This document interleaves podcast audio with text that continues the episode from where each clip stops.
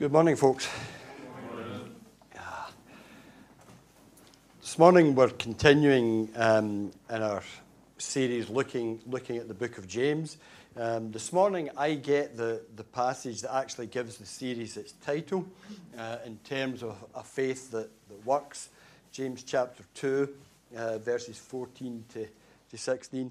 Just before we read this passage and before we start to explore it, just can I um, say a couple of things? First of all, um, I want to start by saying thank you to everybody who's been praying for me this week. Um, some of you, if you're part of the WhatsApp group, you'll know that um, Lorraine, my wife, put out a request for prayer because my um, chronic fatigue um, exploded spectacularly this week. hasn't done that for a while, so it kind of made life in general a bit difficult. So uh, I'm feeling considerably better. Um, so I really appreciate your prayers, and I'm really grateful to the Lord for answering those prayers. The second thing, um, bit like Jason, is that I really love the book of James. For me, it's a real privilege to, to preach on this book and this passage in particular. But I'm aware that when I, when I get excited, when I get enthusiastic, I speed up. Uh, and that may cause problems for some of you, so um, I will apologise in advance um, if, that's the, if that's the case. So let's read this passage, James chapter 2, verses 14 to 26. And it says, What good is it, my brothers and sisters, if someone claims to have faith but does not have works? Can such a faith save him? If a brother or sister is without clothes and lacks daily food, and one of you says to them, Go in peace, stay warm, and be well fed, but if you don't give them what the body needs, what good is it? In the same way, faith, if it does not have works, is dead by itself. But someone will say, You have faith, I have works. Show me your faith without works, and I'll show you my faith by my works. You believe that God is one? Good. Even the demons believe, and they shudder. Senseless person, are you willing to learn that faith without works is useless? Wasn't Abraham our father justified by works in offering Isaac his son on the altar? You see that faith was active together with his works, and by works, faith was made complete. And the scripture was fulfilled that says, Abraham believed God, and it was credited to him as righteousness. And he was called God's friend. You see that a person is justified by works and not by faith alone. In the same way, wasn't Rahab the prostitute also justified by works in receiving the messengers and sending them out by a different route? For just as the body without the spirit is dead, so also faith without works is dead. Amen. Let's pray. Heavenly Father, we thank you for your word. Sometimes we find it difficult to understand. Sometimes the problem is we understand it too well and we struggle to put it into practice.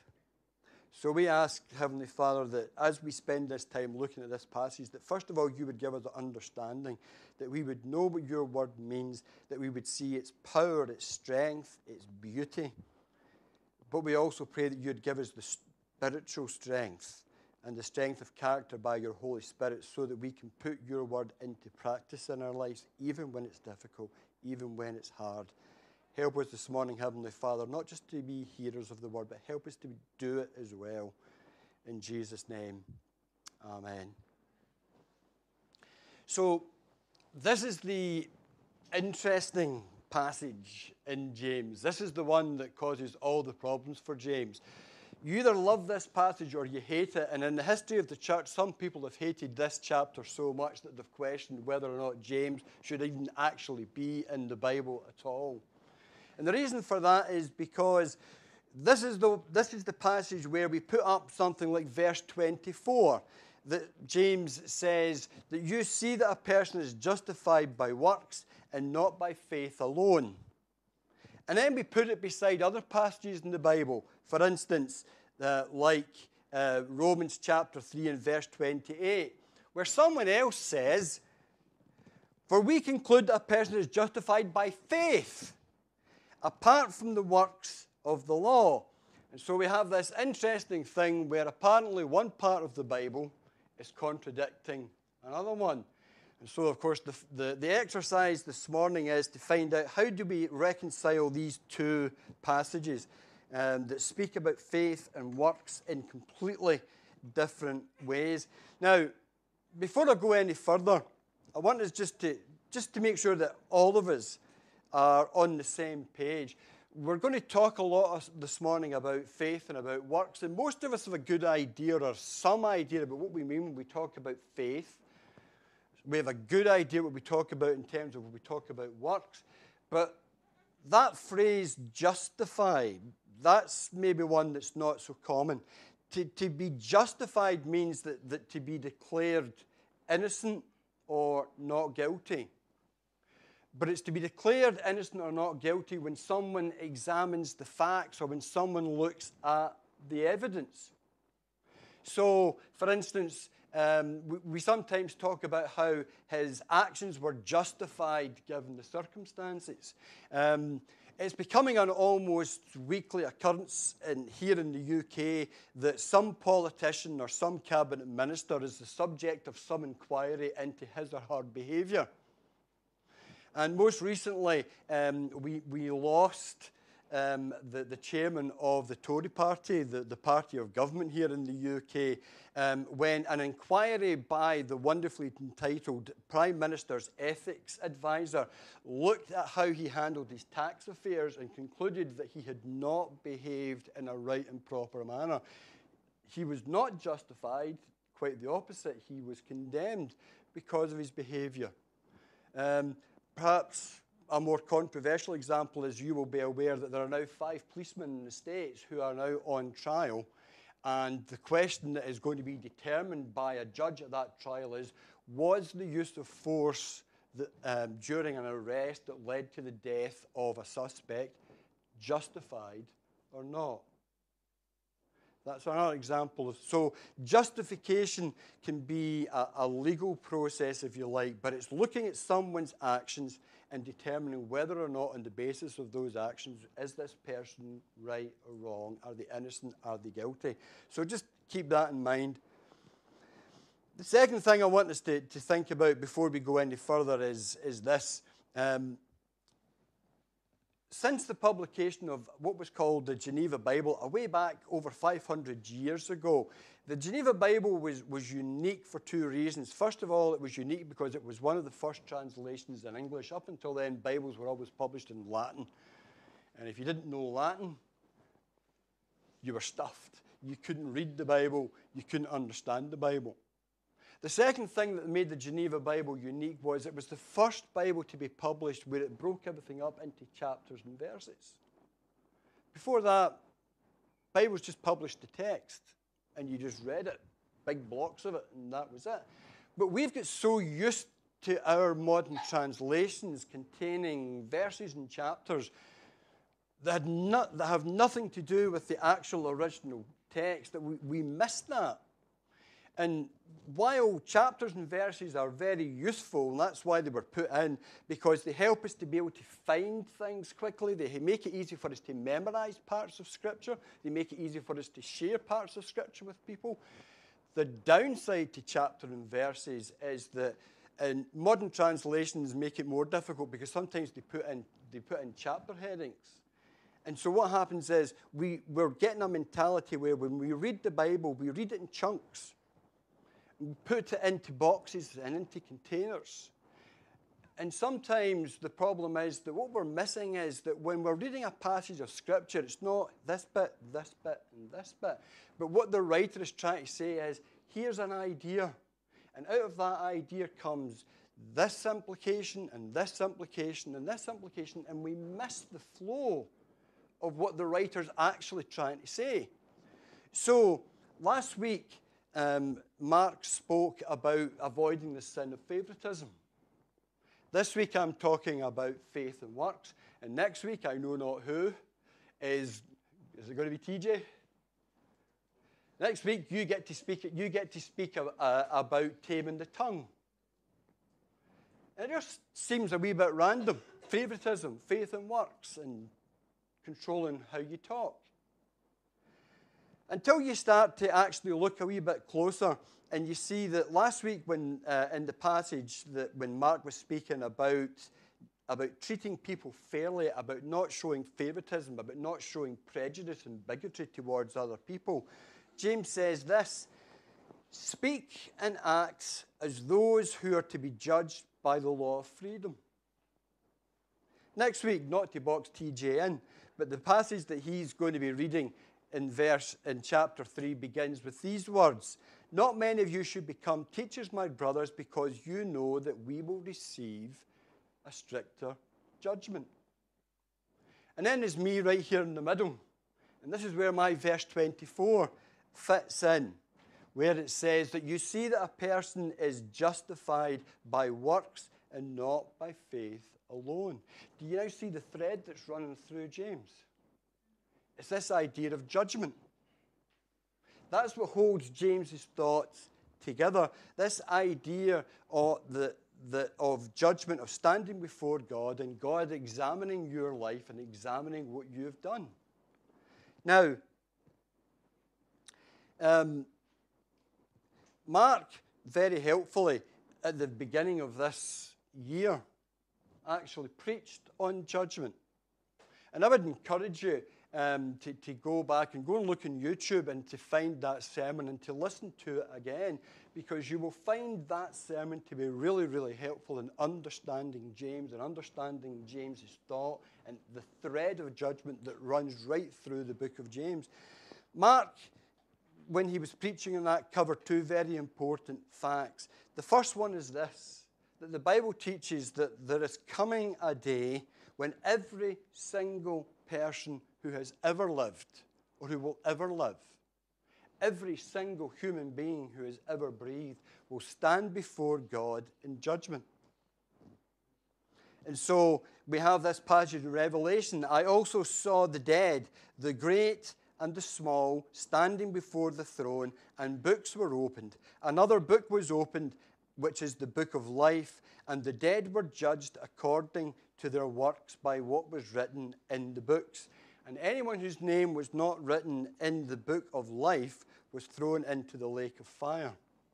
So here's a coming day of judgment for every human being, for every single person. But Mark also pointed out that there is also going to be a day of judgment for every single Christian. And again, the passage that we look at says that each one's work will become obvious, for the day again, the day of judgment, will disclose it because it will be revealed by fire. The fire will test the quality of each one's work.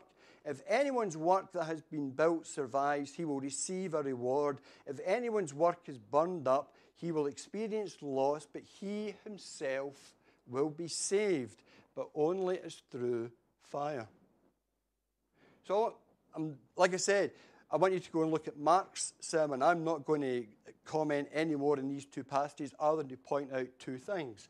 One is that there is the Bible talking about a future judgment, and it says that future judgment is based on God looking at people's works, people's actions, what people have done, which fits perfectly with what James is saying about the importance of works.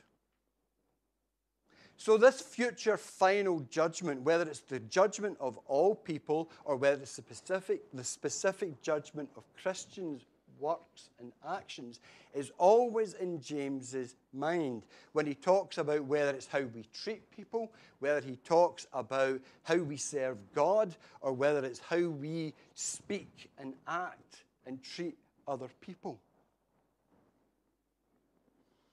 In other words, what we do is just as important as what we believe.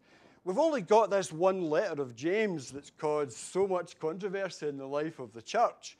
We've got about 13, possibly depending on your view, 14 books of Paul. And so it's dead easy to read the full breadth of Paul's letters and understand what Paul's thinking. But when you've only got one conversation from someone, it's really difficult to understand fully what's in that person's mind and what they're actually saying and what they're trying to mean. So, for quickness, I'm going to summarize Paul, but what the Bible in general teaches about, about faith and about believing in Christ. And I'm going to summarize it like this that the Bible teaches that on the cross, when Jesus died, God performed an amazing swap. God transferred the punishment for every wrong thing that you or I have done, will ever do. God transferred the punishment that we deserve for disobeying Him, for rebelling against Him, for not listening to Him, for not following Him, for not keeping His commandments. He took the punishment for that and He transferred that to Jesus, who had never done a single thing wrong. But it's a two way swap.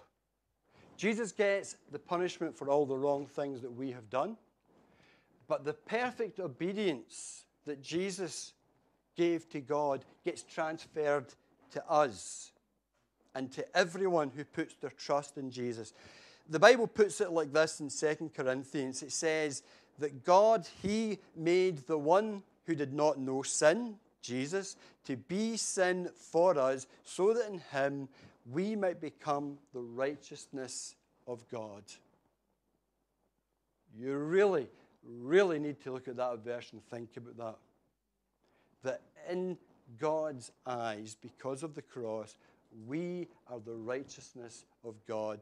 That God looks at us and then he looks at Jesus and he says that we are not guilty. And that's the point when our name gets put into what Revelation calls the book of life. Because of what Jesus has done, nothing that we've done. It happens in a minute, it happens in an instant, and yet it lasts for all eternity. It's that simple. And what James is trying to say is you're telling me you have this faith, that you've put this trust in Jesus that means that you are forgiven, that God will look at you in the day of judgment and He won't see your works. He'll see the works of Jesus and He'll say that you're not guilty. You say you've got that faith. Well, James says that's fine. But what difference does that faith make? Because head knowledge doesn't cut it. That's why James says even the demons know all the facts about Jesus. The demons know that Jesus wasn't just an ordinary man. The demons know that Jesus was God in human form. The demons know that when Jesus died on the cross, that he did that to take away our sin, our guilt. But it doesn't make them happy. He says, in fact, it makes them shudder. Why? Because they know the judgment that's coming, and they know that because they cannot, they will not accept the, the sacrifice of Christ in their place, they know that when that judgment comes, that judgment is going to be guilty. And that they are going to be condemned and they are going to be separated from God for all eternity. That's why, for demons, the knowledge of who Jesus is head knowledge, might, while it might be, is a frightening thing and not a, a not a, a, a wonderful, freeing, peaceful thing. Head knowledge is what James is trying to say doesn't cut it. You can know who Jesus is, you can know what the Bible says, but if it's not actually in your heart and in your mind and making a difference, it's useless. I can know the highway code inside out. And I had to check this this morning. I believe that when you sit your test in certain parts of the world, you've got to read the driver's ed manual. Is that correct? So you've got to know about turn signals and when. Apparently, you have this wonderful thing in the States where you can go through a red light and turn right. Yes. Oh, we have an expression in Scotland. That gives me the heebie jeebies, okay? I can read the highway code and I can know all about how speed limits are a good thing. And I can know the importance of stopping at red lights. But will just reading the highway code make me a good driver if I never actually get behind the wheel of a car? If I tell you I'm a good driver, and I can quote you all the good bits of the highway code, if I can tell you what all the road signs mean, if I can tell you what the red, white, blue, and amber lights on a motorway mean, then how do you actually know just because I tell you I'm a good driver? By the way, I want to tell you right now everybody tells you they're a good driver. Isn't that funny? If I tell you I'm a good driver, but actually I've got 15 points in my driving license, if I tell you I've got a stack of uh, parking tickets, would you believe I'm a good driver? I used to, I used to um, share uh, carpool with uh, an engineer. This is a complete random, by the way. Um, I used to carpool with, a, with an engineer in, in the place I worked in, and his nickname was Billy Graham. And the reason why he had that nickname was not because he was a wonderful Christian, but because five minutes in the car with him, you believed in God. You were calling on God. you would sit in his car and you would sing, Near my God to thee. so here's what James is saying. Okay? You can tell me that you're trusting in Jesus. You can recite scripture reams of it. You can pray wonderful prayers, but when I look at your life, what you do, how you speak, how you treat people, do all of these things show me that Jesus is really in your life? Like I said earlier on, when we look at this passage, People like to compare it to ones like this Ephesians chapter 2, verses 8 and 9. For you are saved by grace through faith. And this is not from yourselves, it is God's gift, not from works, so that no one can boast. Here we go again with verses and chapters. Because you can't quote those two verses and not add in the one that comes right after it which says, and our congregation should be able to sing this For we are his workmanship, created in Christ Jesus for good works, which God prepared ahead of time for us to do. Isn't it really funny how folks shout at James for saying the importance of works, and yet we cut off the very passages that say the importance of works? It's not that James is contradicting the rest of the Bible. We just don't appreciate that, that uh, the rest of the Bible agrees with James. Okay. You don't become a Christian just to sit about on your born again backside waiting for Jesus to come back. God has given you a plan and a purpose for your life. And again, this is one of these things I can't stress enough for people. You need to understand how unique every single one of us are.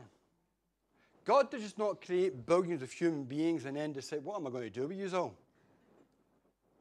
Every single one of us was designed by God with a plan and a purpose in mind. And that's why it says that when we become a Christian, God has already got a list of good works that He's prepared ahead of us to do. And that might be feeding 250 people. It might be painting a building. It might be flying all the way to Scotland to knock plaster off of a wall. It might be to preach. It might be to share your, your faith with other people. The big, the big part, part, one of the biggest parts of the Christian life is learning to spend time with God. That's what Ramsey was saying earlier on up until now, he's, he's quite happy in terms of knowing what he believes is God's will for his life. But he needs to pause every so often along the way and ask the question Am I still going in the right direction? Am I still doing the works that God's planned for me or not? The Bible says that we come to Jesus just as we are. But the challenge is the Bible says that we don't stay just as we are.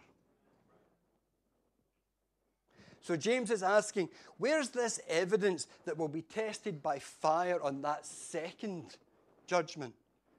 I can't see your faith. that's going to save you from that first judgment. But I should be able to see the evidence of that faith that will be tested by fire at the second judgment. I've got some news for some people here this morning. Good people don't go to heaven. When you ask someone, Do you think you're going to heaven? Wrong answer is to say, I hope so because I'm a good person. Not going to work. Good people don't go to heaven.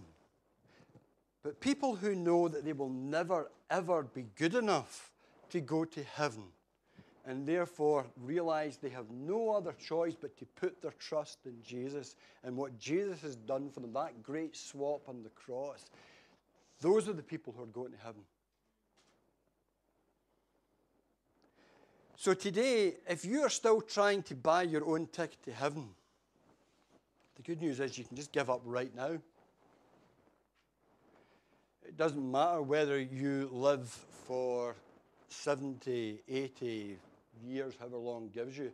You can do all the good things you possibly can. And I'm not saying that treating people with respect, showing love, showing kindness, giving to charity, volunteering in charity shops or whatever are bad things. Absolutely not. What I'm saying is never ever be under the impression that that's going to impress God so much that He is going to let you into heaven. The only thing that gets us into heaven is faith and trust in Jesus.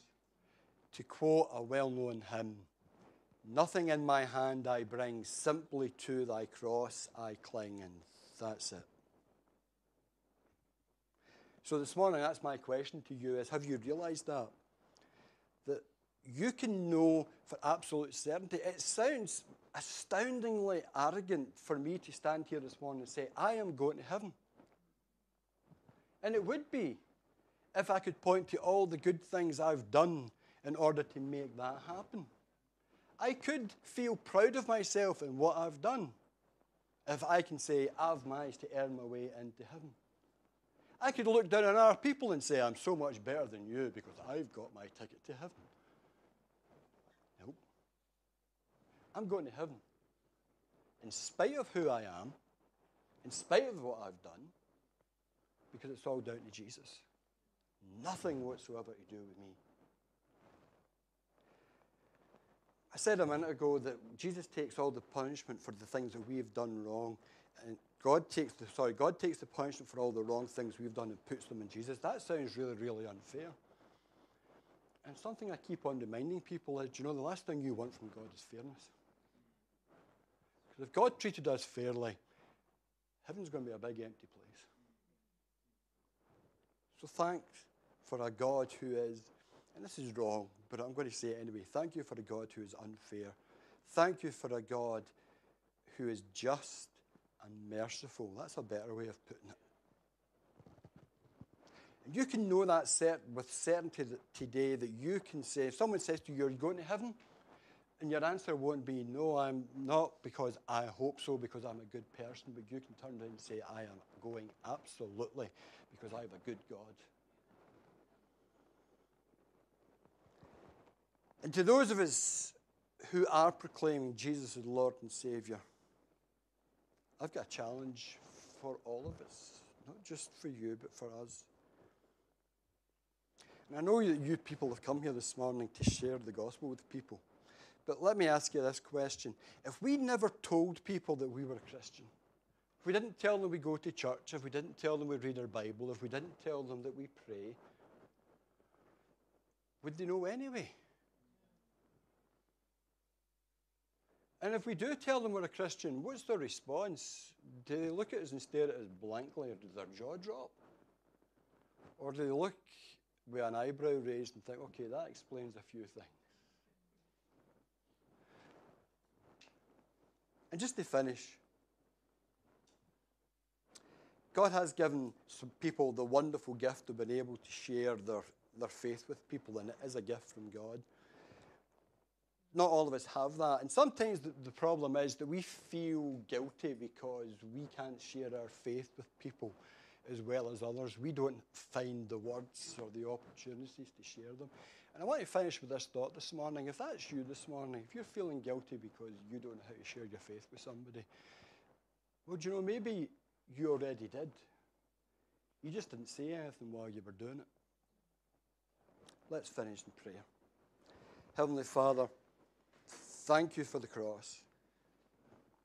Thank you that there is nothing for us to do except to put our trust in Jesus to say, I am not good enough, but Jesus did it all for me. Thank you that your word says that for as many as are baptized into Christ have put on Christ. Thank you that when you look at us, you don't see our sin or failure, you see Jesus. We thank you that you are an amazing God. You treat us like the finished article. And we pray that you would help us by the power of your Spirit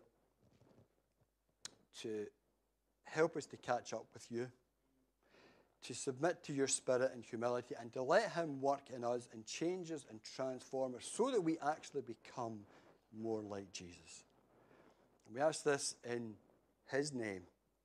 Amen just before I sit down, can I just encourage you this morning that we, as we do every Sunday, we have the Lord's table prepared.